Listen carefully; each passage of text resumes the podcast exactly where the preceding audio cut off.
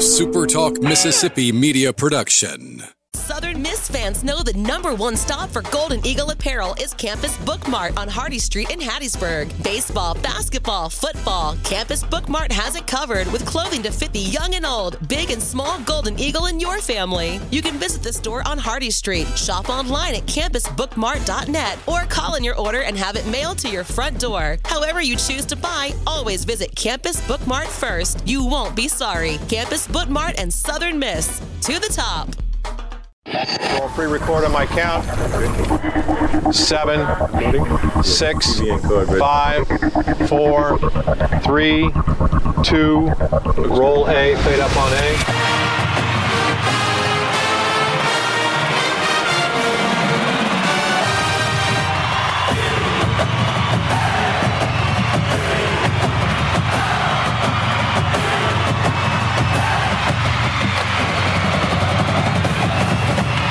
Southern Miss to the top. To the top. You're tuned in to the Eagle Hour.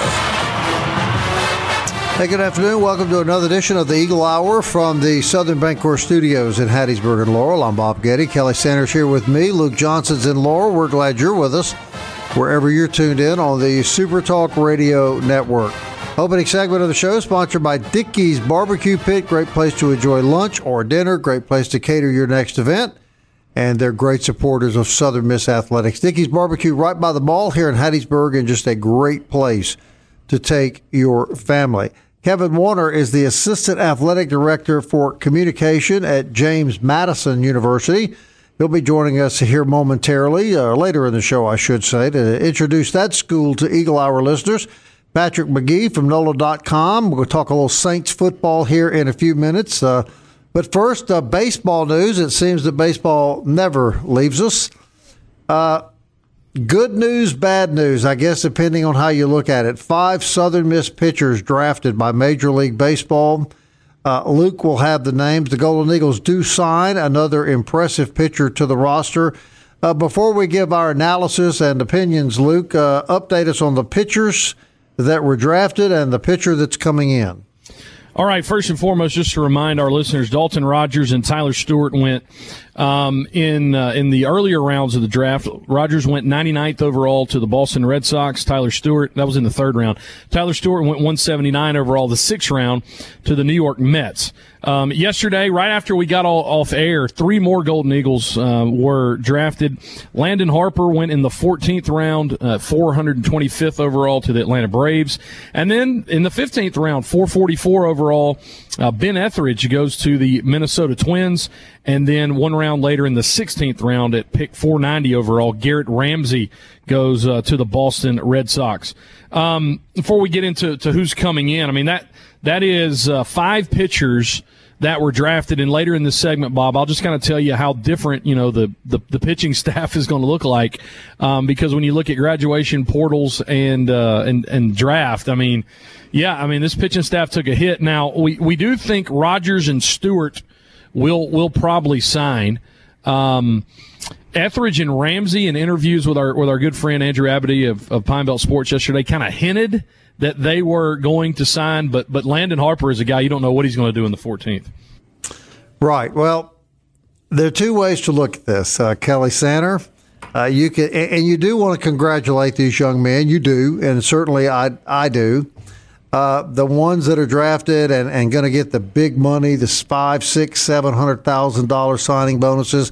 Clearly, everybody everybody would take that. But I've always found it so frustrating that some of these kids are persuaded to leave for really what you and I know is not as much money as it may appear.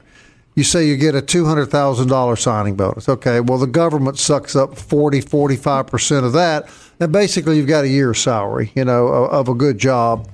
And then 99%, am I right, Kelly, disappear into the obscurity of minor league baseball.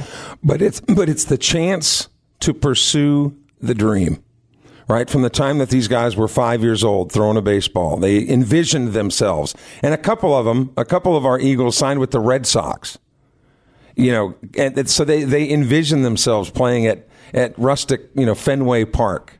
Um, somebody's got to do it, right? And it's that next step. So I, I think that a lot of them would think that the money is kind of secondary. It's the opportunity now to pave their way and to fulfill that ultimate dream of getting to pitch in the major okay, leagues. so let me ask you this. So let's say you're a junior and you get drafted and you say, you know, I want to finish I want to finish my eligibility in college. So does that mean that Major League Baseball's attitude is you'll sign this year, kid, or we have no interest in you? No, that is not the case. However, you're also taking the risk if you come back your senior year in college and get hurt, tear your labrum, all right, or hurt your elbow. Well, then you're then you're damaged goods, and nobody's going to want you. You will get nothing. And there have been instances where guys waived that junior year and said, "I'm going to come back," and then did get hurt that senior year, and some of them have kicked themselves saying, I should have gone when I had the opportunity. Of course, you know, second guessing, that's always 2020, right? Um, but it's, it's the opportunity. I'm telling you, the money for a lot of them is secondary. It's the chance to make it to the bigs and to be that guy. All right, yeah. Luke, presuming they all sign and, and leave, what will the pitching staff look like next year? Well, just before you before you get to that, just to to, to say why, you know, we're hinting at some of these guys – you know, would go. So Rogers in the third round, that that that pick's worth, uh, and I'm just using rough numbers here, between six hundred and ten and six hundred fifty thousand dollars. So he's gone. And tip your cat. Way, way, to go, son. I mean, we're we're proud of you. Um, Tyler Stewart in the sixth. That that's that value slot is right at two hundred and ninety thousand. So yeah, he's he's gone too. Harper, um, Harper slot last year was right around $125,000. Now, uh, our, our good friend Patrick McGee out of Hattiesburg uh, gave me an interesting statistic. 94% in the last four years of guys drafted in the 14th round have signed. But Harper's different because he's got a one more COVID year. He's not technically a senior. Um, and so he's got a little more leverage. And so it could be a situation where he, you know, maybe wants a little more money and that would keep him coming back from Southern Miss. Um, Ramsey yesterday, uh, th- this is on Andrew Abady's uh, Twitter page, uh, just where he interviewed these guys yesterday. Ramsey hinted at it and said, I'm blessed to be joining that organization. Speaking of the Red Sox, because me and Dalton Rogers went to high school together. And so it seems as if Ramsey's going to do that. And to your point, about injury, Kelly. This is probably why Ben Etheridge will sign as a 15th rounder um, because you know he's he's had a, a, some some arm issues and somebody drafts him like that, he's going to go. Um, what I was hitting at earlier, so at the beginning of the season, Southern Miss had 18 pitchers according to the roster. It may have been 19 because I don't know if Wehunt's on there. So we've lost four to the portal. Blake Wehunt to Kennesaw, uh, Waldrep to Florida, Will Tynes in the portal right now, and then Gillentine went to, to Charlotte. Five to the draft. So if Harper comes back, that's four. And then we lost Boyd and Riggins to graduation, which would mean even if Harper comes back, we would have lost 10 of the 18 or 19 pitchers uh, going into this uh, last year's season. All right, but who's coming in? So one of the guys, the, one of the big names that come in, of course, Tyler Martin out of Nebraska. Um, but a, a, kid out of Eastern Connecticut that was a really good D3 pitcher. His name's Billy Oldham. At Eastern Connecticut, uh, they won the national championship in D3 this past year. He put up a 2.53 ERA. Uh, he was 12 and 2 with a 104 whip, struck out 120 batters, and walked just 24 in 16 starts.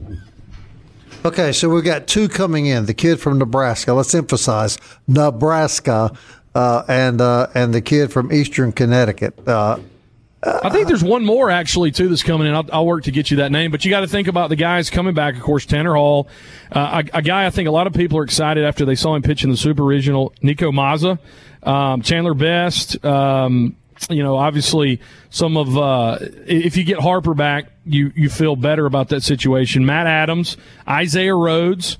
Um, all these are guys, you know, that that that pitched and uh, and and will pitch next year for sure. Well, and and the the great news is that we have the Wizard of Oz over on the campus uh, to replenish the pitching staff. Kelly, well, we talked earlier this week about how pitching has become at a premium in Major League Baseball, and you saw it yesterday. The only Southern Miss guys that got drafted were pitchers.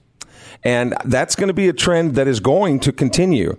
So, you parents that get upset that your 12 year old travel team won't play your son at shortstop or at second base and they just use him as a pitcher, It's not a bad thing. It is not a bad thing because pitchers are at a premium. William Carey University of Hattiesburg also had uh, a pitcher selected yesterday, a lefty, uh, and good for him. He got drafted by Detroit. That's not such good news, but, but nonetheless, uh, Mississippi's really getting to be a hotbed, you know, for for college baseball. But again, pitching is at a premium. There's nothing and, wrong with just having your kid be a pitcher only. One more thing, too, we our listeners need to know: Tate Parker was not drafted. Matt Etzel, big time transfer coming in. He can play outfield.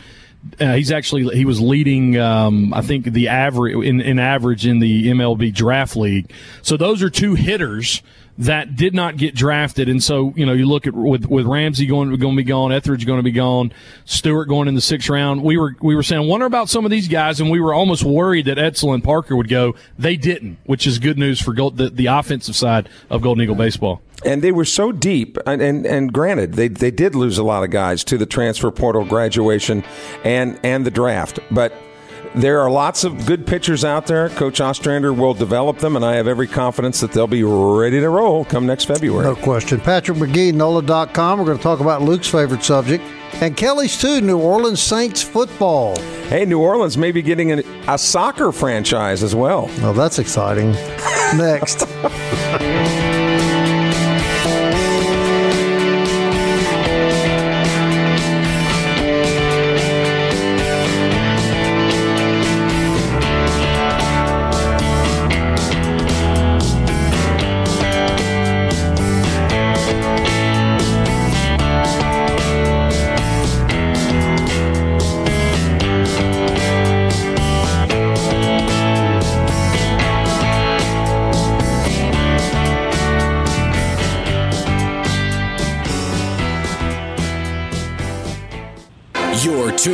to the Eagle Hour. The Eagle Hour. Southern Miss to the top.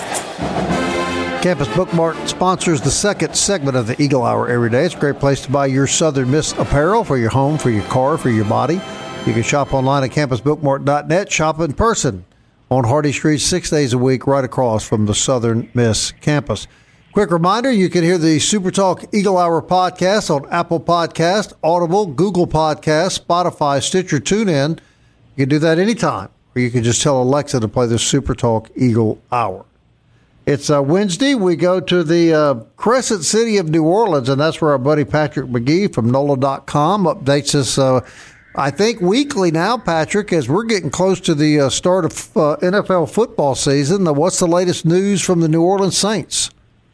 Well, we're uh, exactly a week away from the start of training camp, which will be uh, July 27th. I think some rookies are already uh, reporting around the NFL, so it's I mean it's pretty much here. You got the SEC media days going on this week, and and things kind of moving towards uh, the NFL training camp getting started up. So it's it's it's getting here. It's, it always kind of creeps up on you. You know, you, you're bored for a while, then all of a sudden it's here. And yeah. uh, so yeah, uh, the football season's right around the corner. Yeah, speaking of the highest paid professional football players in the country, it is SEC Media Week, isn't that right, Patrick? Yeah, I've tried to I've, I've tried to watch and keep tabs. Part of my job here is you know mon- helping with their LSU coverage and monitoring that. And I've never been so bored in my life. No, I mean we need we need a Steve Spurrier or our somebody. Kind of our kind of guy. I mean, since Jimbo and Saban have to play nice, it's really been pretty boring. Yeah. All right. So uh, can can Luke get ready for a division championship, Patrick, or is is the goat going to just crush his crush his feelings again? Well, eventually the, the goat's got to become an old goat at some point, and and you know, I mean, he was very good last year. He's been very good for several seasons now, but uh, it was odd off season. He retires, he unretires, and and I have no doubt that he's going to be ready to go uh, day one. But will he be the Tom Brady we've seen the last two decades? Uh, so I, I, I, you know, I, I think the Saints are in a good position. They're, uh, there's really, you know, as, as long as they have Kamara in there for a not too lengthy suspension and Michael Thomas uh, comes on board and, and is good to go uh, there early in the season, kind of full go. I think the Saints don't really have many weak points. Uh, they're probably not going to be quite as uh, experienced as linebackers they were, were a year ago, losing Kwon. He's still a free agent. Uh, so you'll have some kind of younger guys starting there, but the secondary's been upgraded. Uh, defensive line maybe not quite as deep, but still very good, especially on the edges. Uh, across the board, I think the Saints are in a pretty good spot. Is there is there any way to know, Patrick, where we are on the timeline as to when we'll find out what Kamara's punishment may be? No, it's it's the the legal side is, is still playing out. Uh, they've had uh, multiple delays uh, for a court appearance, so this is something that is really uncertain. Uh, I think at some point in August, I think maybe around mid August, is whenever he's supposed to have his court appearance. Uh, so maybe closer to that time, uh, it may it's possible that it could play into the season where you know Kamara starts.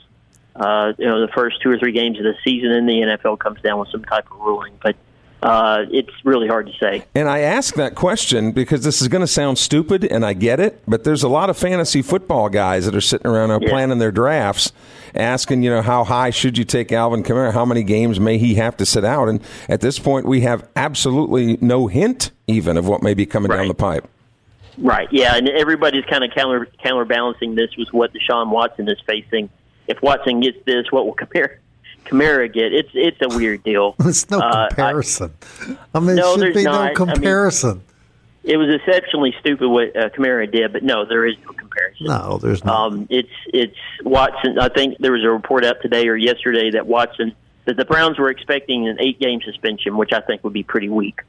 Uh, I think a half game suspension is not is not it doesn't do the job if they want to be taken seriously. yeah, well, I mean, i- season if you just suspended him one game for every woman that's accused him of molesting him, he'd be out 3 He'd be years. out two years. Yeah, he'd be out Yeah, two he'd be years. out- yeah. yeah. At least. At, least, at least two years that we know about. Yeah. Uh, I, Yeah. reg- I regress. Luke, get involved here. Patrick, um, I don't think I, I've talked to you since uh, since Baker Mayfield um, went to Carolina. How how does that change, if anything, the atmosphere of the NFC South? Well, I think it adds kind of a wild card to it. I mean, we we've seen Mayfield be very good at times. Uh, the, the the Cleveland deal doesn't isn't always the best. I mean, I, I think they play good football. I like the coach they have there. Uh, I don't like the decision they made by going after Deshaun. Uh, but I, I think adding Mayfield does, you know, maybe make the Panthers a little bit relevant. It's a team that the Saints are going to have to contend with a little bit more. Atlanta's going to be a bad football team this year, as, as everyone ex- expects. But the Panthers are, are that team that's just close enough to where they could pick off. If you know, you you want you want to beat the Panthers twice if you're the Saints, and this just increases the chance of something odd happening and the Saints losing one of those football games. So it definitely changes things. The Panthers could be anywhere from a five win team to a nine win team, you know, somewhere around there. So it it does kind of complicate things in the division, I think, for the Saints. Yeah. I think Baker Mayfield's a good quarterback. Well, it, it it's you never know what you're going to get sometimes with with him. He could be lights out or he could be be rough. But and I think Matt Rhule's on the hot seat as well in, in Carolina. All right, um, Chris Olave. A lot of people excited about him. I saw something pretty cool earlier this week. He was actually sitting in, I think, with some of the city council of uh, of the city of New Orleans, basically talking about you know what can he do for the community? And and we were off air. We were kind of talking about you know the unique aspect. New Orleans may not be the biggest market, and that may in some sense play in its strength to situations like Olave, where they they look at their you know their professional athletes, and a lot of times more often than not, Saints players and other players like get involved in the community. And I thought that was awesome to see with him.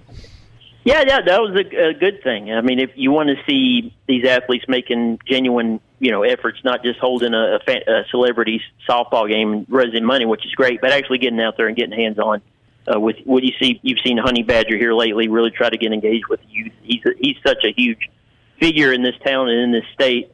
Uh, but yeah, Olave, if if he's if he's doing that, that's a good sign because it, there is a problem in New Orleans, specifically with the youth and, and teenagers. You see the crime surge, and too often uh, you see teenagers being arrested for some really horrific crimes.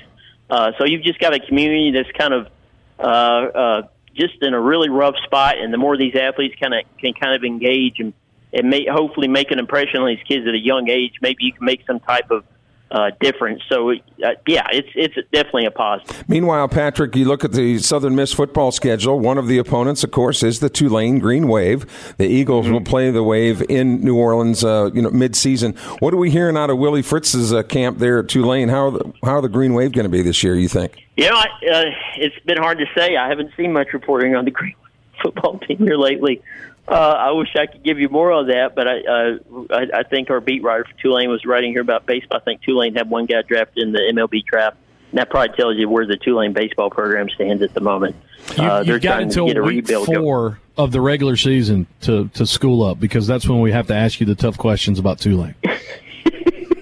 But no, I, I don't expect much out of Tulane this year. Just the way they played last year, they looked good early in the season, and kind of uh, uh, flaked out. You know, so I, I'm I am not a I'm not a Tulane buyer going into this season. Uh, I think losing Will Hall and that staff was was a big deal. All right, Patrick, and, and the, the, the thing that Bob Getty is really wanting to hear the most about is that New Orleans is potentially going to be home of a professional soccer franchise.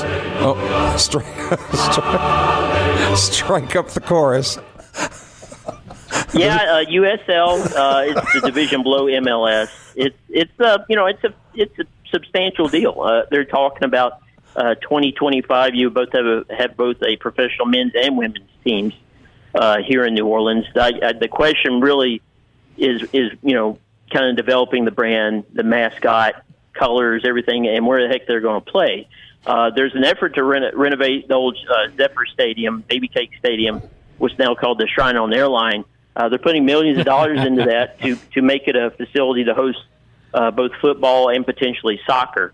So Metairie could be one site, but there's also a, a, a site they're looking at over by the, the river near the, the convention center, uh, where there's a lot of space that they're hoping to come and develop and, and, and do some stuff there. I think that's where they would like to put a site, uh, and I think it's a good idea. You know, uh, New Orleans is a big enough market for professional soccer. There would be interest in this community, just knowing the people here. Uh, Uh, so I, I think it would be a positive development. It, but it would be those games that you know if they're playing anywhere in the late spring and into the summer, it'd be some hot games. And and if they're going to have a men's team and a women's team, it would lead you to believe that the athletes will have to declare one gender or the other.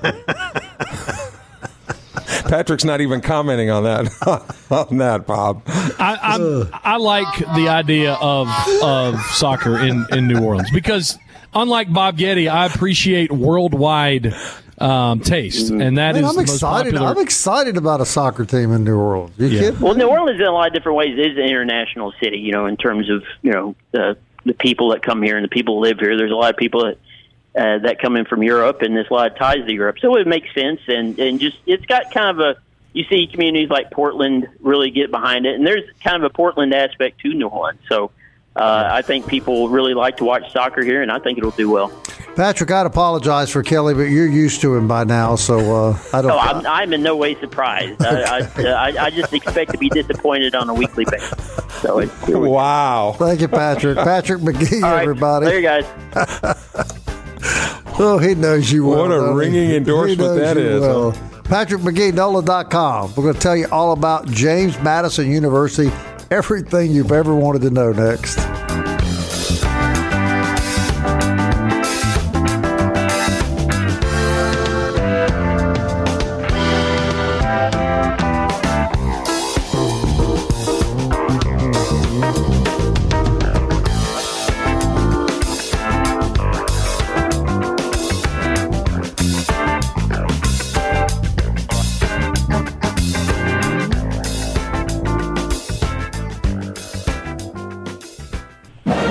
Southern Miss to the top. To the top. You're tuned in to the Eagle Hour. Got two text messages during the break. Head baseball coach Scott Berry will be joining us Friday at 1, and Patrick McGee texted me and said he's never coming back on the show again. My fault. My bad. Oops. Uh, Was it this something I said? I can't imagine. This segment sponsored by Fourth Street Bar and Grill. It's a great place to have lunch uh, five days a week. Nine dollars ninety five cents. It is a working man's lunch, and that's the best kind of food. And they love me at 4th Street. I'll tell you that. That's really not what they say when you're not around. This week. But if it makes you feel This- any better, yes, Kelly, one they love you. Uh, they love you very much at the Fourth Street Bar and Grill. Hey, we've been talking uh, to officials from all the schools in the new Sun Belt Conference. Today we have Kevin Warner, who is the Associate Athletic Director for Communication at James Madison University in Harrisonburg, Virginia. And Kevin, we're glad to have you on the Super Talk Eagle Hour. Glad to be on. Thanks for the invite and uh, excited to talk to uh, our conference mates. Excited yeah. to be conference mates. We're all excited here in southern Mississippi about uh, joining the Sun Belt. Uh, let us let our listeners know a little bit about James Madison, uh, the history of your athletic program, uh, student enrollment, all the all the good stuff about your university. Sure. it's hard to condense it, but I'll do the best I can. Um, JMU was founded in 1908. Um, so a relatively young institution. We're in Harrisonburg, Virginia, in the Shenandoah Valley of Virginia, uh, which, if you're not familiar with, is a very picturesque, just beautiful area of the country.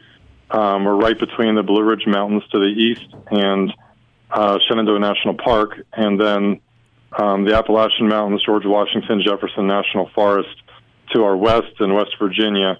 Um, so just scenic mountains all around, and we're in the valley, um, just pleasant, recreational place to live. Um, the university has grown a lot. It started as a women's college, a teachers school, and has grown over the years. Um, from early enrollment, they added men uh, to make it co-ed in the 60s, and uh, we're to the point now we're about 22,000 students, mostly undergrad, a small number of grad. Uh, it's about 20,000 undergrad, 2,000 grad. Um, large campus. Our athletics program uh, became varsity around 1970. We became Division One around 1977. Um, FCS, and then obviously now transitioning to FBS. Um, so we're still young, about 40 years as a Division One athletics program, but we've had a lot of success in that time in a number of sports. Four national championships, two FCS football, one in women's lacrosse, one in field hockey. Uh, we've had men's soccer three different times be a national quarterfinalist. Um, and obviously the softball run to the Women's College World Series, folks may remember from last year. And we really pride ourselves on widespread success across the department. We are not a one or two sports show. Um, we're very proud of our women's sports. Our women's sports traditionally achieve a lot of success across all of them. Um, women's basketball, softball, women's lacrosse, field hockey, all high, high achieving programs. Um, and we, we put resources equitably into all of our sports and uh, expect a lot of them, but also try to give them the best that they can achieve at a high level. Luke? Kevin, thanks so much for coming on. You know, from the from the Southern Miss perspective, Conference USA that where we're coming out of, they're they're bringing several programs up from FCS and. I did not when when it was announced that James Madison was coming to the Sun Belt. I did not feel the same way. And what I mean by that is you guys, you know, with with what you've done in football the last several years, I mean, you're just top of the class. And so you you you feel like this is a team that wasn't given, you know, an opportunity to come you know, uh, to an FBS football conference as a handout. Like this is a quality program, and that's what we felt like with, uh, you know, with Sunbelt leadership is that they're going after like products, like like the quality products that's going to go on the field, as you said, in all sports. What what was it for James Madison, you know, that said, yeah, we're going to do this with the Sunbelt?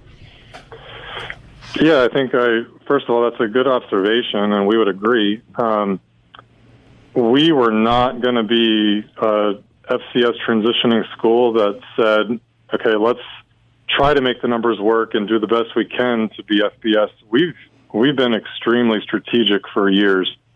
Um, we did a feasibility study in 2013.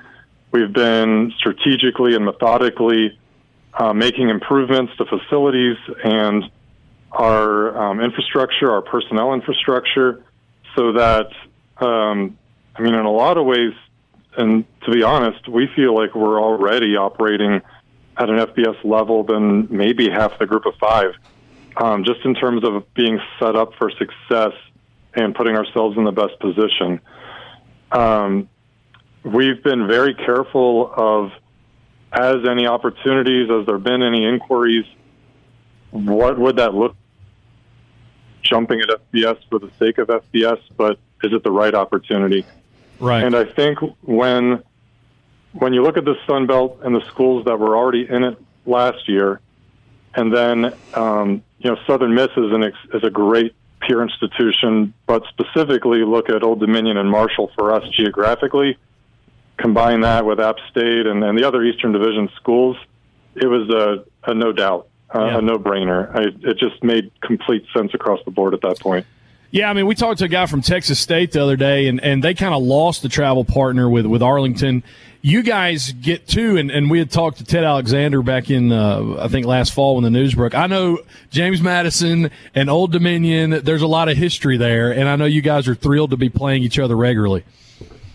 There is a lot of history, and that seven seven five seven Norfolk area of Virginia is actually a key area for us. We get a lot of students in the general student body from that beach tidewater area.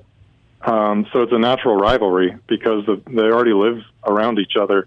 They're attending, uh, you know, applying to same schools and seeking the same programs. Um, it's a natural fit. It's three and a half hours away, uh, two easy interstates um, and just really similar peer institutions. I talked already about the approach to all sports, the pride, the pride that we have in our women's sports, and a lot of that history of women's sports has been really big games against Old Dominion in women's basketball and field hockey. Um, there's a, so much history between these schools, uh, whether it's the CAA or the time before and after we were conference partners. Um, and we're really excited to renew those rivalries in all of our sports. So, Kevin, the, the coming out of the Colonial, you guys are, are the, the football team is handicapped anyway with some things the NCAA says that they will not be able to compete for this year as they transition into the Sun Belt. Kind of, kind of bring our listeners up to speed as to what James Madison's situation is with the NCAA, you know, this season as they now come into the Sun Belt. Sure. The current NCAA legislation is that it's a two year transition for any school going from FCS to FBS. And the real reason for that is they want to make sure that you're equipped to be successful at the FBS level. We really feel like we're in a unique situation because we already meet attendance requirements. We already have so much built in in terms of services and, and personnel to support our student athletes compared to FBS peers. Um, and honestly, even the COVID extra eligibility rules, everyone's already carrying rosters higher than the FCS 63 scholarships anyway. So we're already kind of there in the scholarship number transition. We just feel like we're in a really unique situation that we can be successful. So we are in the process of an application to the NCAA to reduce that to one year. Um, that will not be reviewed, and we won't hear back until probably early 2023. So for now, we are basically assuming it's a two-year transition with the hope it could be reduced to one. And another factor in all of that is all the work that's taking place right now with the NCAA Transformation Committee and determining the future of the NCAA. And the NCAA is not in a hurry right now to you know grant exceptions and, and do all these things for schools while it's actually trying to decide its future and some major legislation impact. So that means football wise, what will you not be able to win this year? Yeah, so we cannot win the Sun Belt Conference Championship and cannot participate in a bowl game. But uh, we'll play a full Sun Belt schedule. Obviously, that's out there, and uh, we can go eight and zero like Georgia Southern did a few years back if if we're so fortunate.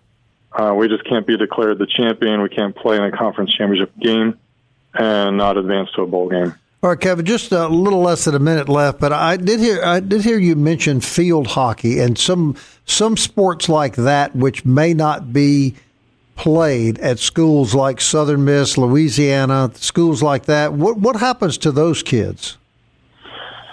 Yeah, right now, field hockey, women's swimming and diving, and lacrosse, women's lacrosse, uh, do not have homes in the Sun Belt. Uh, women's lacrosse, we have an affiliate agreement with the American Conference, and that looks like a great fit. Field hockey will play as an independent. Uh, women's swimming and diving, we're still kind of working on. The great news is that the Sun Belt is exploring adding field hockey and swimming and diving as sports. Um, with us coming on board, with Old Dominion coming on board, Marshall, there's some fit and interest there. So um, hopefully that will come to fruition. They're still working through that, but um, you know those are regional sports. It's more of a Mid-Atlantic, Northeast region for those sports. So that's kind of why the Sun Belt just didn't have a home for it right now. Right. All right, Kevin. Great conversation. We really appreciate your time. We look forward to uh, athletic competition with your fine university. I appreciate it as well. Looking forward to Southern Miss JMU games in the near future. All right, Kevin Warner, Associate Athletic Director for Communications, James Madison. Very interesting, I think, to talk to these schools. The Dukes of James Madison. There we go. Only Kelly would know. We'll be right back.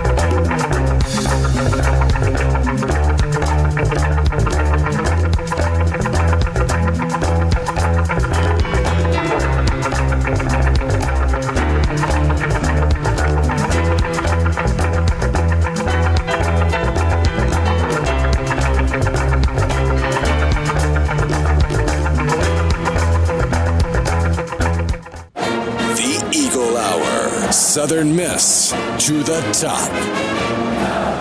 Appreciate Kevin Warner from James Madison University joining us and uh, learning about the Dukes. If you missed that, of course, we're on all the platforms, every single one of them. Bob, the list, please. Uh, TuneIn Stitcher, Spotify, Google Podcast, Audible, Apple Podcast, or you can tell Alexa to play Super Talk Eagle Hour. There we go. Thanks to Eagle Michael Hour. Myers on a Wednesday from the Southern Bancorp Studios in Hattiesburg and Laurel.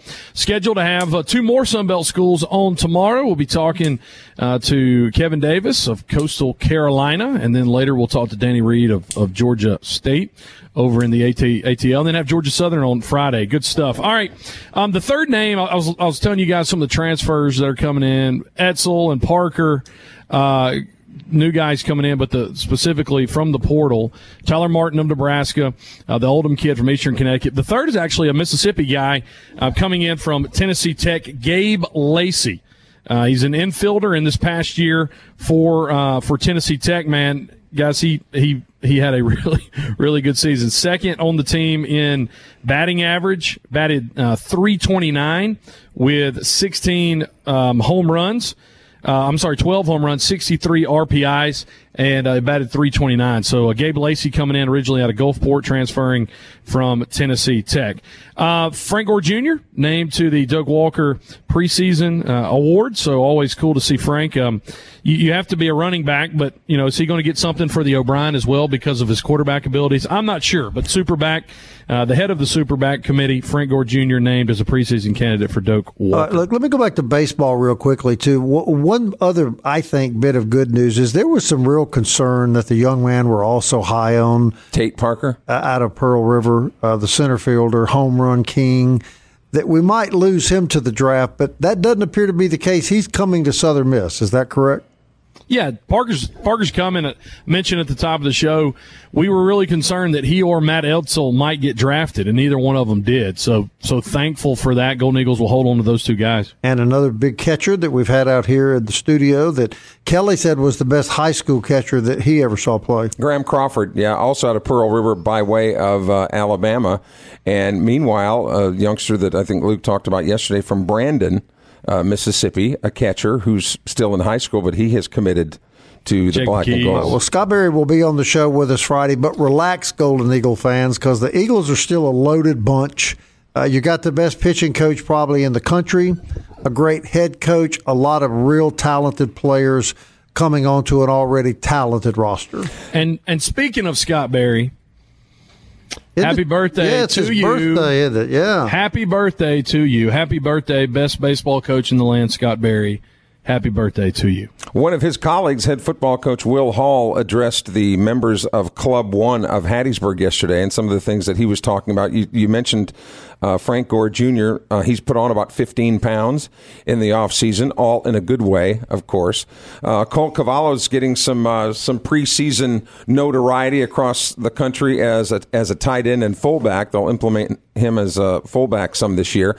But one of the things that Coach Hall made sure that he pointed out was uh, for the first time that uh, that we know of, every single player on the football roster this fall is on track to be academically eligible.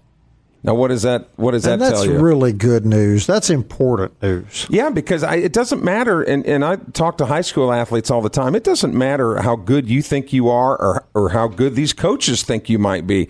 If you can't get it done in the classroom, you are of no use to them because you can't participate anyway. And I wish more athletes at a younger age would get that through their heads that look, even if you don't like school, you still have to get it done because you're you're not going to be eligible to play. But as but as Will Hall also said yesterday, he said it's not that our players last year were bad football players. We just didn't have enough of them. Uh, but now, a lot of the depth issues at a lot of the positions have been addressed. But one of the things then that can steal players away from you again is players not being academically eligible. And right. again, according to Will Hall yesterday, all rostered football players are on track to be eligible for the fall.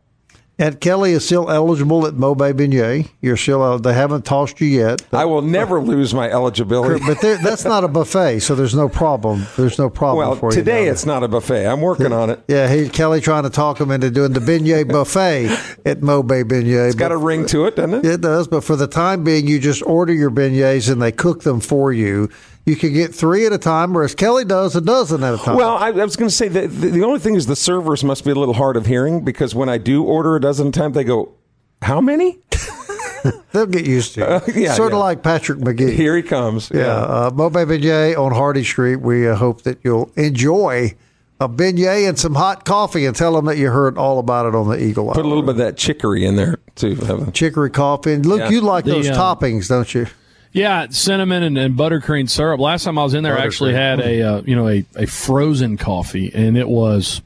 I, I, think I walked out like sprinting because I had so much sugar intake, but it was so good. it was a great place to go for a sweet summer treat.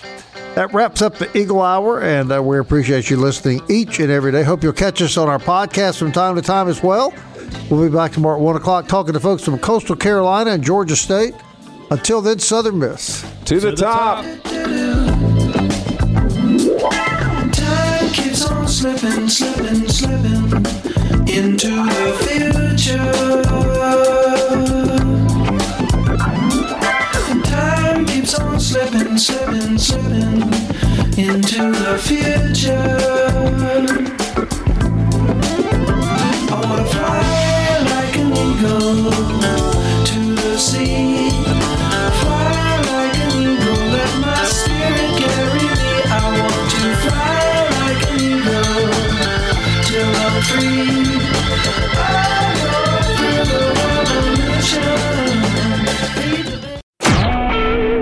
SuperTalk Mississippi media production.